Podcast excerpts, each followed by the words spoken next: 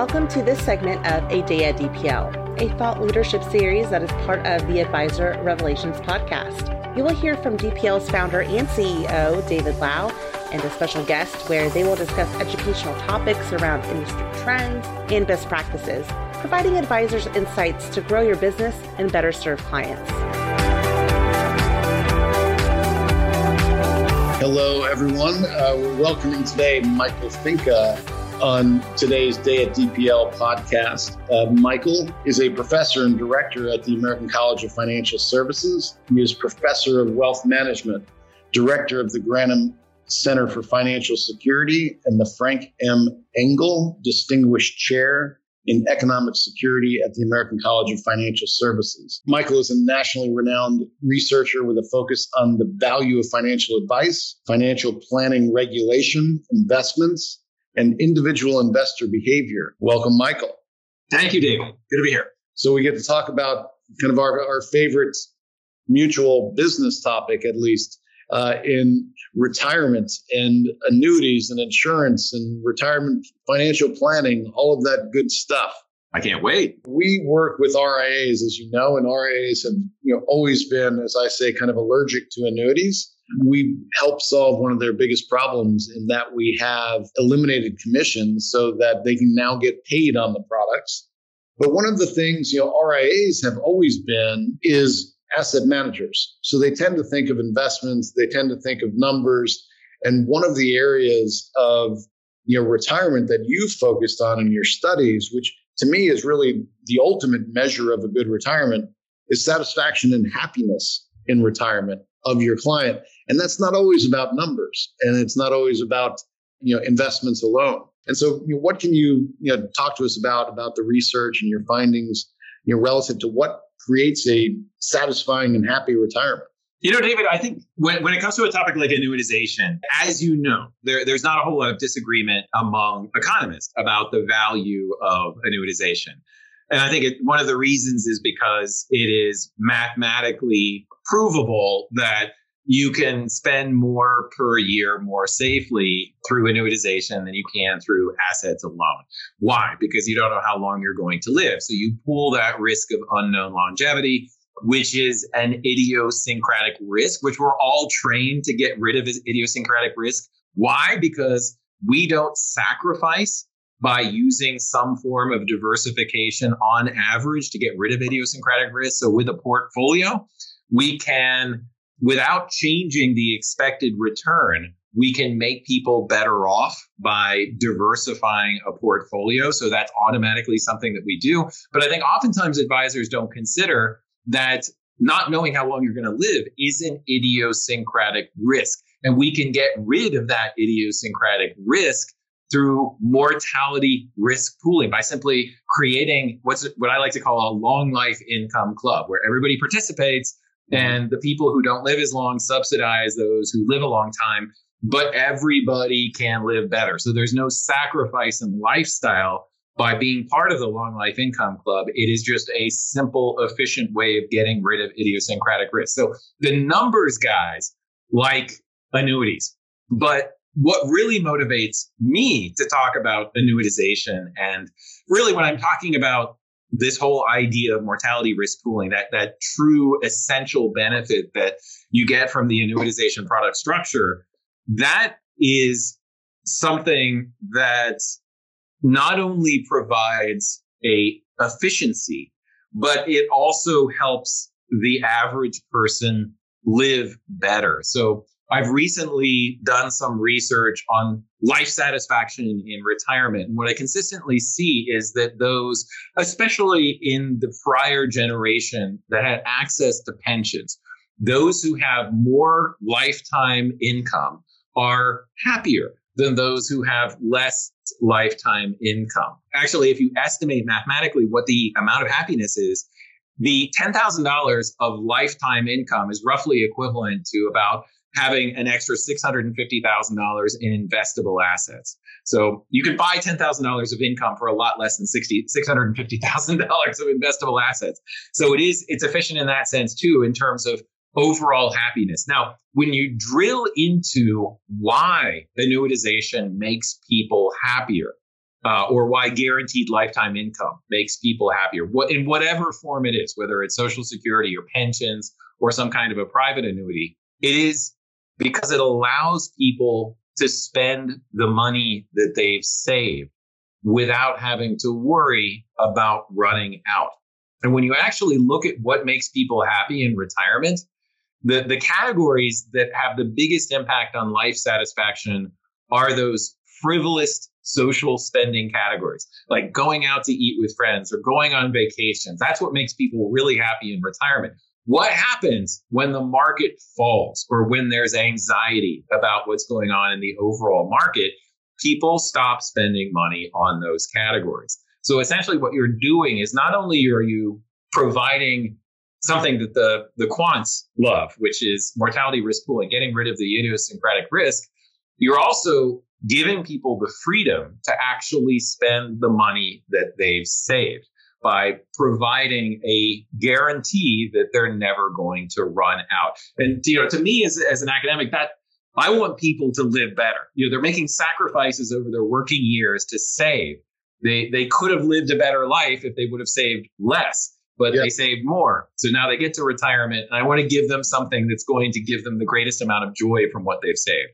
Yes, and I mean I have like direct experience with this, you know, anecdotal, right? Because it's my father we're talking about. So my father forever, he tried to retire several times, right? He, he retired for a couple months here, a couple months there, always going back to work.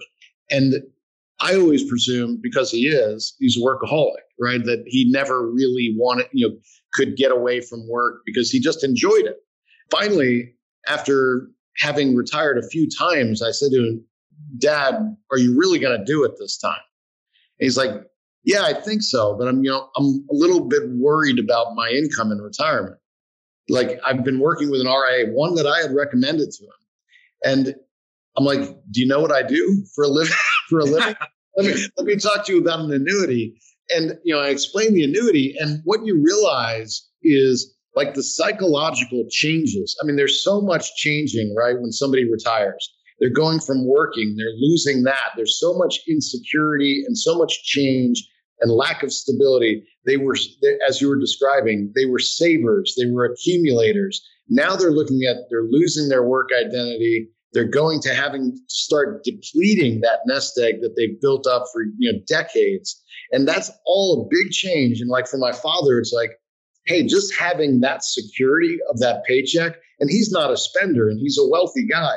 He had no worries about running out of money, but he just didn't like the fact that his income was now going to be so much in flux and unpredictable. He just wanted the security that the annuity would provide. Now, I don't know that that was absolutely the thing that got him to finally, you know, stick to a retirement, but coincidentally, the annuity happened and he's now stayed retired.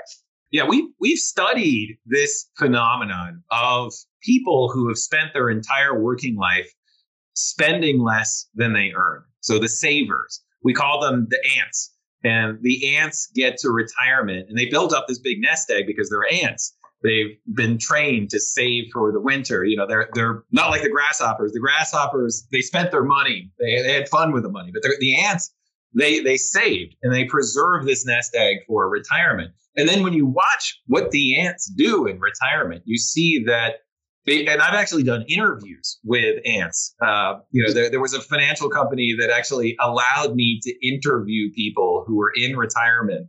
So I would ask them this question, like, what's your philosophy for spending your money that you saved in retirement? And I would get all these answers about, well, you know, we're trying to make sure that we maintain our nest egg. You know, in fact, last year we were able to grow our nest egg. You know, we get buy one, get one free dinners and we don't spend a whole lot of money. And and I'm like, well, that's great. You know, you must really want to pass on your wealth to your kids. And then there's this pause, and they say, well, no, you know, I, I helped my kid pay for their education and they make more money now than I ever did. I, I want to, I don't necessarily want to give the money to my kids. And I'm like, well, you've only got two choices. you can either spend it and enjoy your life or you can pass it on. There's there's no third option that I know of. So, you know, and especially if you're an ant, think about what will give you the freedom to spend your money and not feel guilty about it. I've asked this question over and over in surveys, which is how would you feel about spending the money that you've saved to create a lifestyle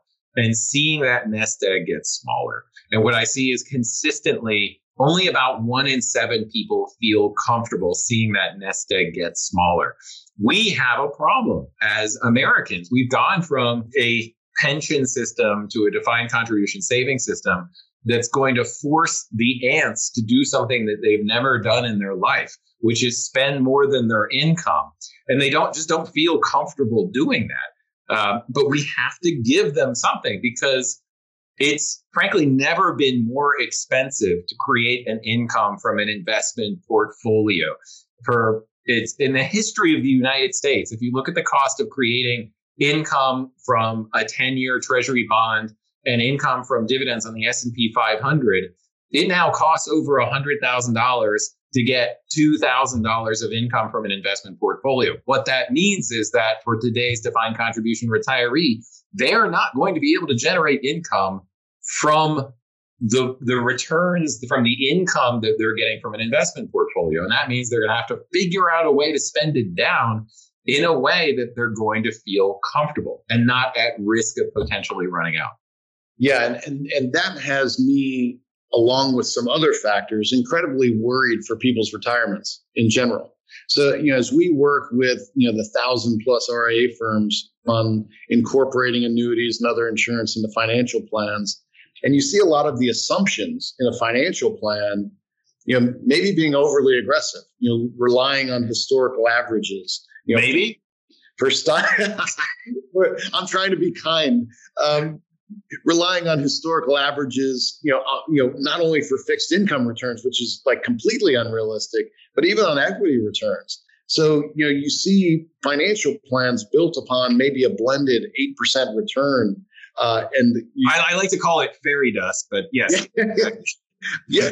I mean, it's got me tremendously worried. I mean, because you, you, you take some unrealistic market assumptions and maybe you know not planning for a long enough retirement you know for you know a client and then you're coming out with you know the monte carlo score you know in an 80% range which is acceptable to a lot of advisors um, and they position it to their client like don't worry you know there's 80% chance the plan's going to be just fine and if we're off a little bit i'll just kind of manage your spending you know you know through you know through retirement everything's going to be fine and I think it kind of minimizes the whole problem.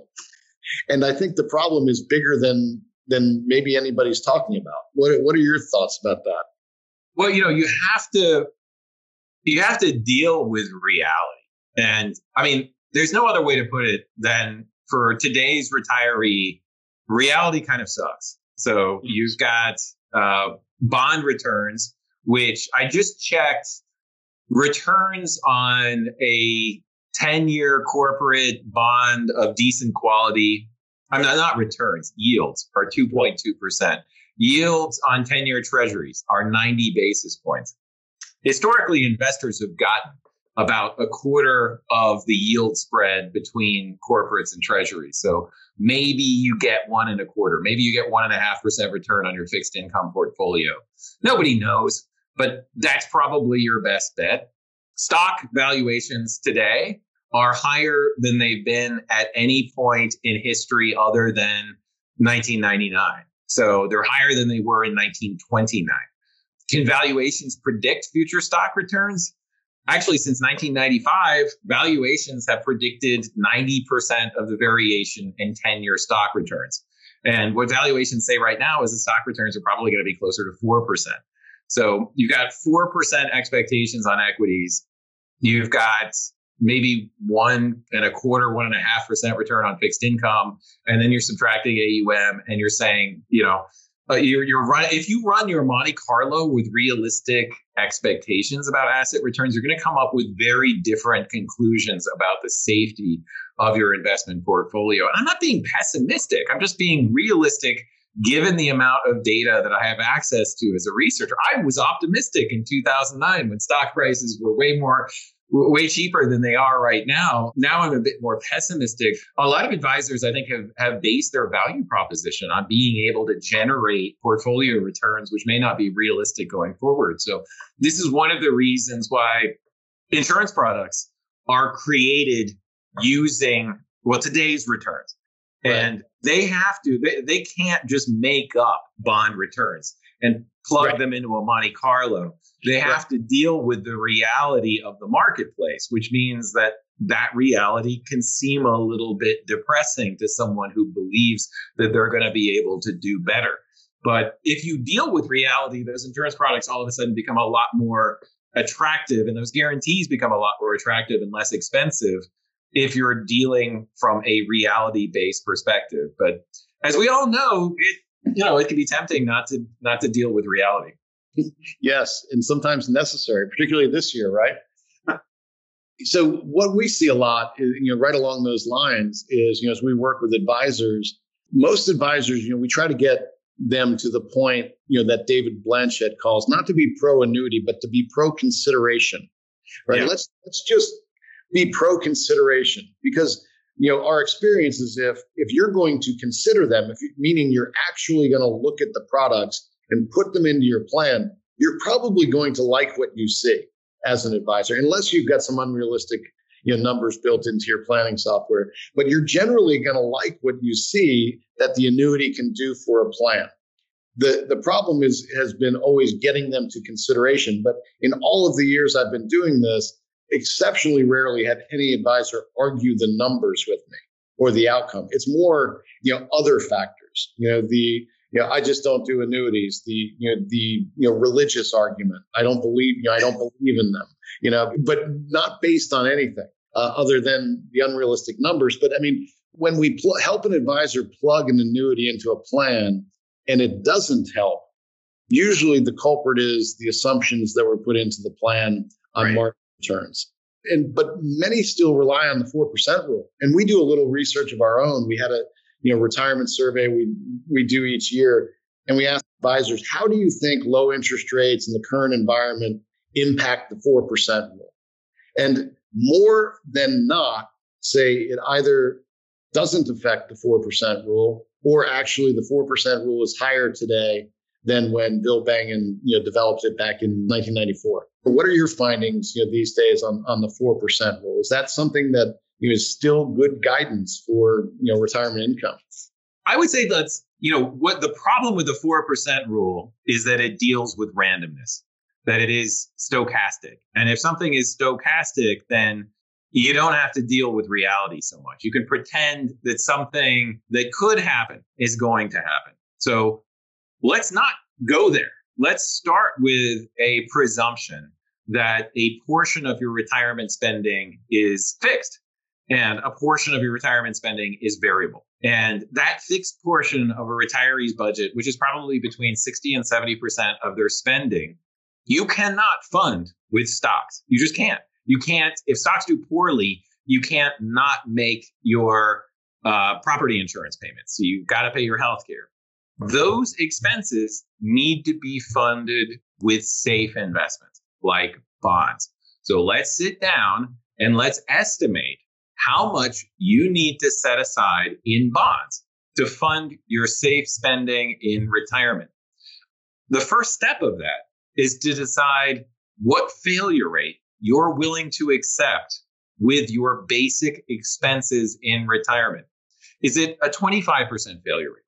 Is it a 10% failure rate? Is it a 5% failure rate? Because you have to accept some failure rate if you're going to put together a bond ladder or some type of a bond strategy. It doesn't matter if it's a bond ladder or a bond mutual fund. It's pretty much the same thing. You're kind of stuck with today's returns either way. Because if interest rates go up in the future, then your bond mutual fund is going to go down in value. And you know, if it has any duration in it, it's going to give you the same income.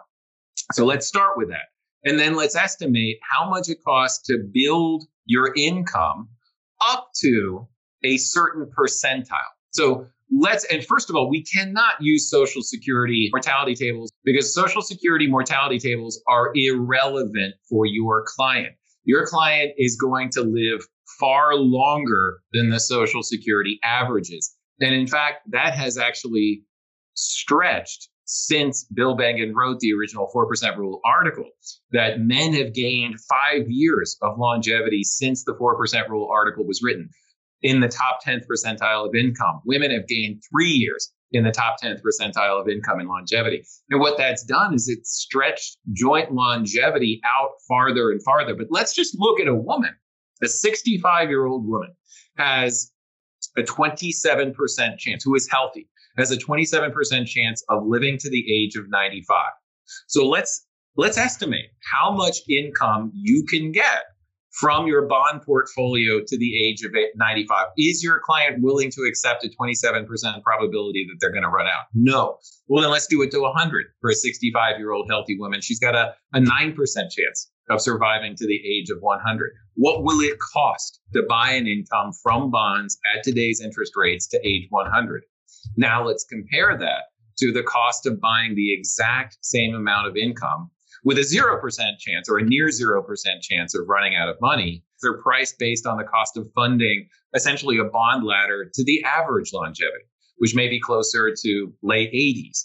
And so you can get far more safe income per dollar through insurance. The problem I have with these, these Monte Carlo stochastic analyses is it allows you to avoid the reality that part of your spending is going to be paid for from bonds, safe investments. And you can predict with a large degree of certainty the amount of income a retiree is going to be able to fund from their bond investments. And that's a great thing about bonds is that if you have any duration, you're pretty much stuck with today's interest rates. David Blanchett has estimated that something like 90% of the return you're going to get, even on a bond mutual fund, is determined by your interest rates at the very beginning of retirement. So you're stuck with that. And if you're stuck with that, estimate the cost of building a bond ladder to a certain longevity and then estimate the cost of doing it with insurance. And what you'll see is that you can get far more income per dollar with insurance. And then that allows you to actually, with the remainder of your investment portfolio, do more with that. You can spend right. more, you can take greater risk. It gives you far more flexibility because you know you're not going to run out with that basic expense part of their budget. Yeah, absolutely. And, and we have a retirement income, you know, calculator, you know, that we've developed, you know, here at DPL, and one that will compare your fixed income portfolio to an annuity. And the approach we take with it is to say, okay, you have some dollar amount. If you were going to put it in an annuity, this product will generate X amount of income. Then, if you were to match that from the bond portfolio at your yields, how long would that bond portfolio last before it was depleted? Because you're going to immediately have to go into principal because the yield is not going to be the same as the payout rate on the annuity. And, and typically, what you see is the bond portfolio is going to last 12, 13 years against today's current annuity payout rates. And that's a pretty big eye opener for an advisor who's been an investments only person and, and thinking about using bonds for that part of secure income that you were talking about. It's difficult for people to change their opinions. And I think it's very important to acknowledge that many annuity products are probably not something that a fiduciary advisor would consider buying for their client or recommending. But the thing is, it is a product structure. And just like a mutual fund, there are expensive ones and there are cheap ones. There's ones you would recommend and there's ones that you wouldn't recommend. You right. can't dismiss the entire product structure simply because there's more expensive ones. You can't dismiss the mutual fund structure because there are, you know, 200 basis points mutual funds that you would never put your client in because there are cheaper mutual funds that you should put, consider putting your client into. And yes. same thing with insurance products. There's going to be a range of costs. I think this is something that's very important for advisors to know. We do a lot of research on annuity pricing. And I will tell you that the quotes that we're getting on annuity insurance products, whose purpose is to provide lifetime income, they're generous. These are very competitively priced products that anybody should consider. Uh, you, you shouldn't be you shouldn't dismiss them because they're not competitively priced because they are. That's right. And and even you've made a claim on QLACs as you know calling them a no-brainer. I mean, there aren't many things you know in life that we call no-brainers, but you know longevity risk is something that's real, right? And getting to be a a bigger problem and, and not you know because of some of the limitations of how much you can you know use for a QLAC, it might not be a complete solution know, to longevity. But talk about you know talk about uh, you know why you call QLACs a no brainer. Yeah, I, you know, a few years ago when Q, when QLACs first came out, I, I was talking with someone from an insurance company, and I was saying, "Wow, these QLACs are so exciting! You get exactly the kind of insurance product that most economists think that everybody should have, which is a you know later life longevity annuity. It covers that mortality protection for at later life years where it's cheapest to cover it.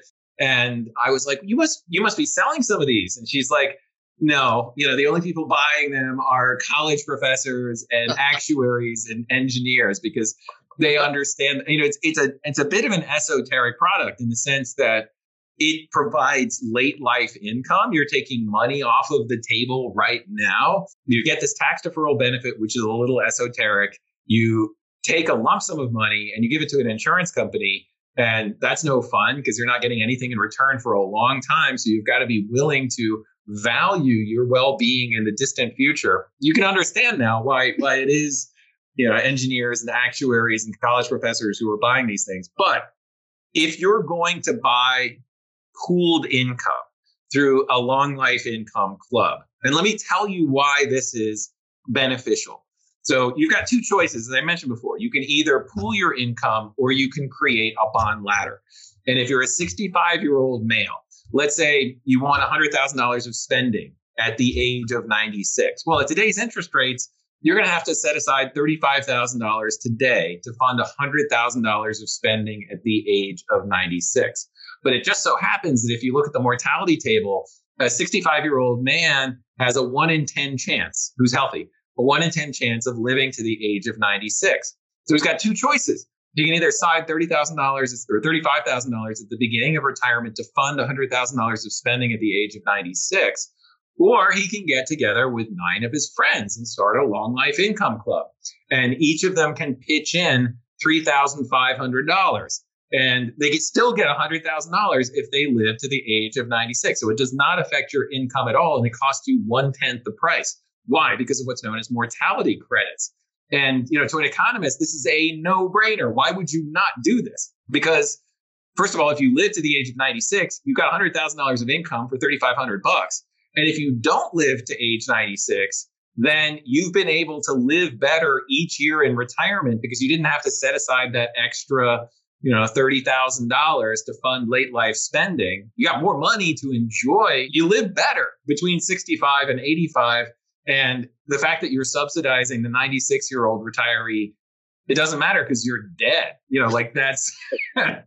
That, that's why economists, you know, who who tend to be not very sentimental bunch are like, well, this they throw they call it the annuitization puzzle. Like, why why don't more people do this? So right. you're buying annuitization when it is cheaper, that late life annuitization. You're cutting off that tail risk of potentially outliving your assets. But in the same process, you're taking up to $135,000, buying about $40,000 of income that starts at the age of 85. And then it makes retirement income planning so much easier because, you know, if you have a husband and a wife who have significant IRA assets, they can each put uh, $135,000 into a QLAC at $40,000 of income starting at the age of 85. They've got Social Security on top of that. Then, really, retirement income planning becomes planning between 65 and 85. And that's a lot easier than planning for an unknown time horizon. And you know, it means that your client they don't have sleepless nights when the market crashes because they're worried about running out of money.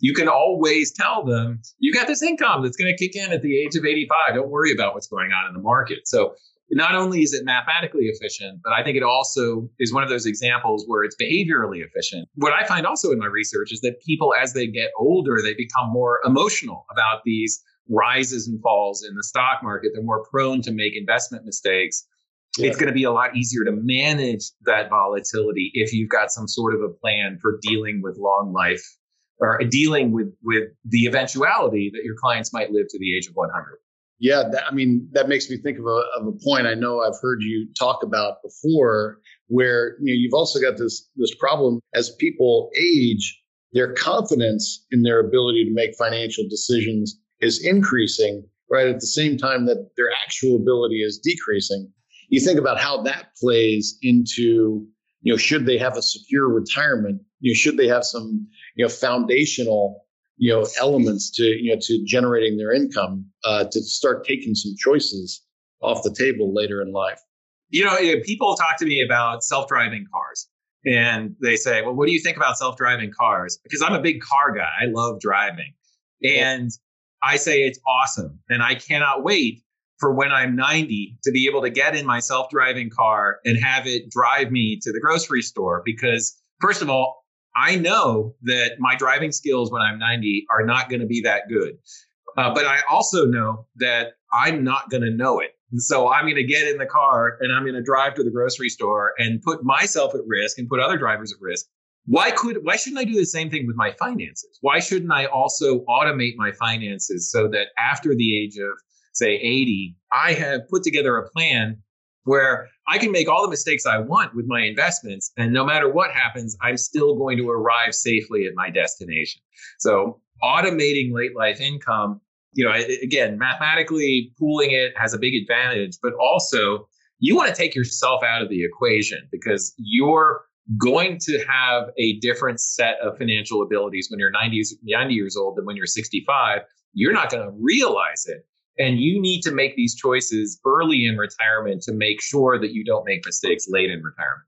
So, what do you find on, on what you referenced earlier, the annuity dilemma? Like, you, you've got there's you know all these compelling reasons to utilize you know annuities, both you know kind of psychological and and economic.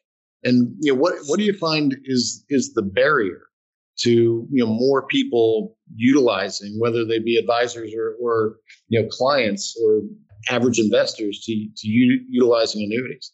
A big problem is the nest egg problem. That when you get to retirement, let's say you've saved $2 million for retirement. You focus on that $2 million and you see that number get smaller. So a lot of people think, why, why would I take, you know, a portion of my savings, $500,000 and buy some form of guaranteed income option with that? And poof, it's gone. It's now I have 1.5. It's a major psychological barrier to get over. I've gotten over it myself because I'm an economist and I study this stuff you know, when I moved from one university to another, I got the option to buy seven years of pension credit toward my pension. This was early on in my career, and it pretty much took all of the savings that I had in my 403b account at the time to buy those seven years of credit. It went poof, and it hurt.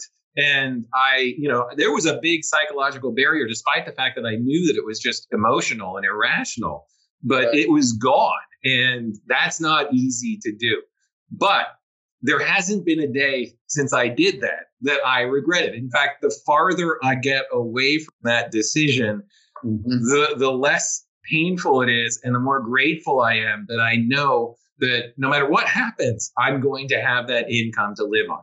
And I think that's what happens very often with annuitization is that there is this large initial barrier to seeing the money go away and all you get is a promise, a promise of lifetime income. And it's one of the reasons why I kind of like QLACs.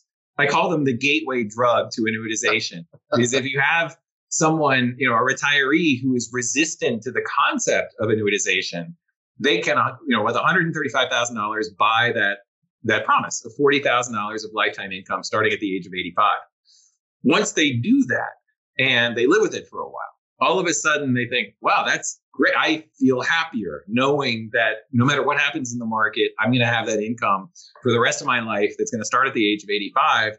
Maybe I want more of that. Seen examples where they start with a QLAC, they put five hundred thousand dollars and buy, you know, part of their base income, and then they say, "Well, that I like the being able to get that paycheck every month," and they put another five hundred thousand dollars.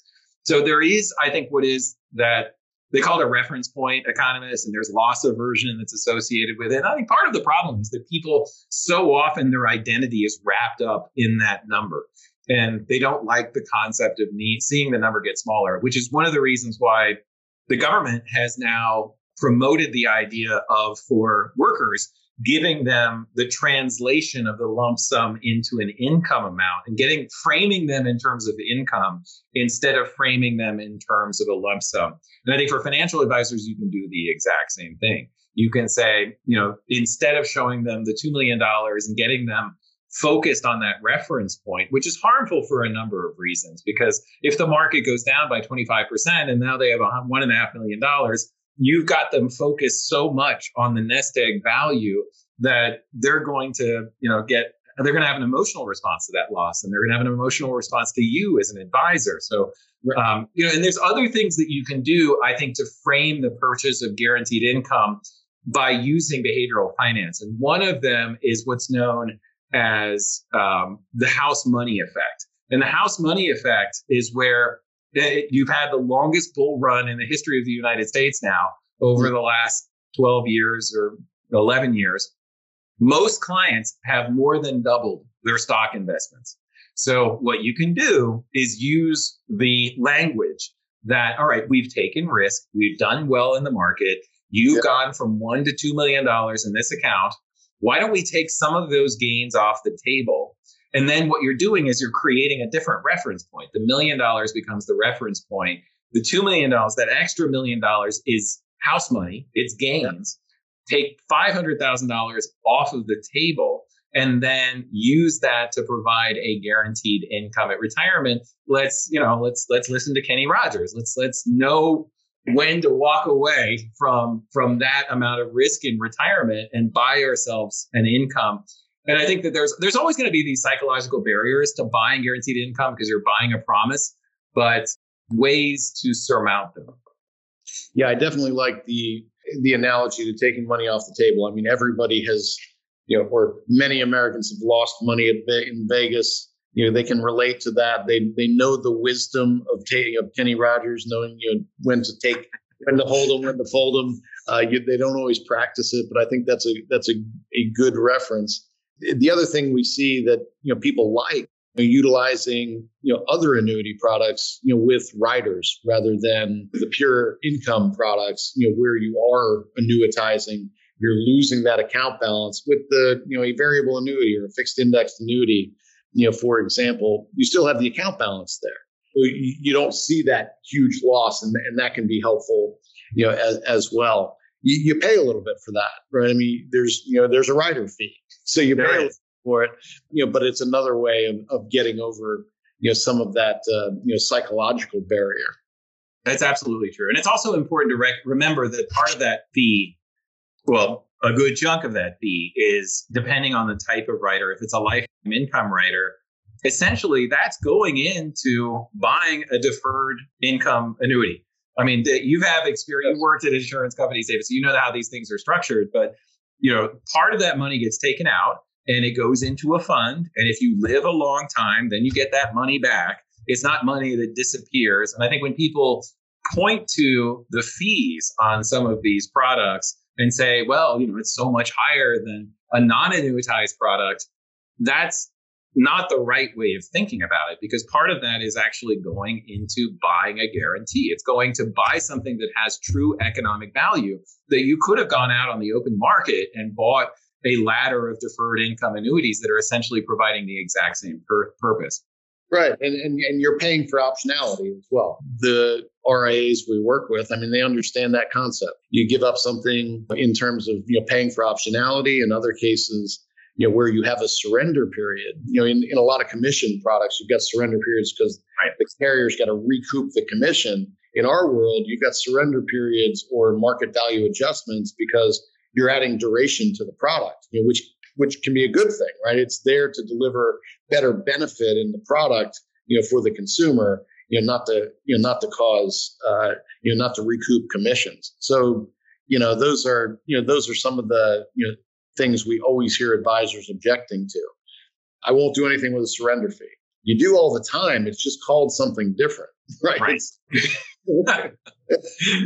Yeah, there are, you know, of course, there are benefits of illiquidity. And if you're investing in a hedge fund, uh, really, you know, the, the research has shown that a lot of the excess return that you get from investing in hedge funds is the benefits of illiquidity. And so in mutual funds, there are fees that are associated with maintaining the value of illiquidity to long-term investors. They're called redemption fees in mutual funds. And, you know, the most fiduciary minded mutual funds incorporate some of those fees to maintain the value of that illiquidity. So it's, it has value to consumers. Yeah, I know we're getting short on time here. One other thing I'd you know love to get your thoughts on is you know what we talk about a lot: sequence of returns risk. You know, sequence of returns risk. You know, a lot of advisors have been using bucketing strategies. It's one of the more popular strategies you know to help address sequence of returns risk, which is of course you know the risk that you know you effectively have to sell equities at a low point early in retirement you know where you can where it's really going to impact you down the road because the equity is not going to have time to recover you know using bucketing strategies putting you know what we hear three years of cash you know aside you know in you know into a bank account a money market account something like that which to me is a really inefficient use of client assets right? I mean, 15, I've got a, I've got a poster on my wall from my banking days when I used to, you know, be at the first internet bank in the country where just 15 years ago, we were paying 6.05% interest on a one year CD, right? So back then, a cash strategy might make sense because you can actually earn something on cash. You can't today. So it seems like some strategies that were effective in the past you know, just aren't nearly as effective as we, you know, as we're in today's, re, you know, in today's reality. We've we've talked about the bucket approach before. If I was a financial advisor, I would probably use a bucket approach with my client for the behavioral benefit only. I mean, that's your investments don't care how you label each component of the portfolio. It is a portfolio. And this is a point that Michael Kitces has made in the past. He's you know, been, been a critic of those who attribute benefits to a bucket strategy that simply don't materialize when you run a Monte Carlo analysis. So, you know, you you've got these different buckets. If you have a big cash bucket, it means that you're going to have that that drain, you know, that that historically cash has significantly underperformed longer duration bond type assets you're paying for that liquidity. It's going to cost you, if you're paying for that liquidity, it's going to cost you in terms of the longevity of the retirement portfolio. And, you know, if the money goes, if the money in your stocks goes down, and it doesn't matter if you've labeled them as long term spending, this is money I'm only going to spend 10 years in the future, the money's still gone. And if you ran a Monte Carlo with that money gone, your likelihood of success would be significantly lower after the market fell. So the sequence of return risk does not care how you label the assets in your portfolio. It only cares about the expected return and the expected risk. And, you know, something like a March 2020 event over the course of three weeks, if you had followed a 3% rule, you had a 94% chance of success on February 20th. Three weeks later, with a balanced portfolio, your probability of being able to maintain that $30,000 a year plus inflation lifestyle went down to 64% in three weeks. And again, it doesn't matter how you labeled that money. What matters is that you have less of it. So yeah. the bucket strategy, I think, is great for helping clients manage volatility in the risky portion of their portfolio, but it cannot do something that it cannot do, which is act like something other than a conventional portfolio asset. Right. exactly. To wrap it up, just anything else on your mind lately that you've been, you know, talking about, writing about that you, that you, we haven't covered yet? Well, I think one of the things that we need to consider also is the very common response about generating income from an investment portfolio, for example, through dividends. I get this question a lot when I'm giving presentations about the value of partial annuitization. Why would I partially annuitize when I can get an income from my investment portfolio? Uh, you know, and I, I can get two percent on the S and P. I can get higher than that if I invest in you know the Vanguard high income stock portfolio. And the answer is because it's a stock portfolio, and all a dividend is is a forced sale of a portion of your stock portfolio every once in a while. When it, the company pays a dividend, the value of that stock goes down exactly by the value of that dividend.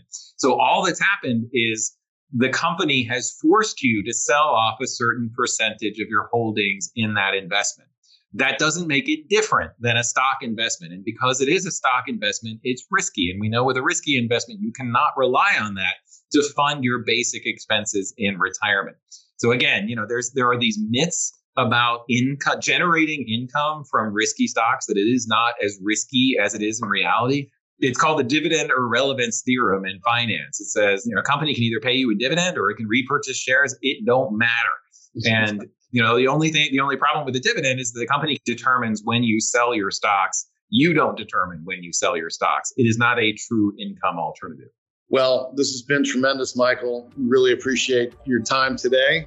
Well, thank you, David. Thank you for having me on, and always great to talk about. It. My favorite topic.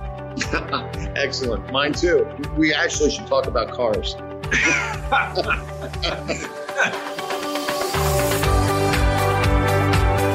Thanks for listening.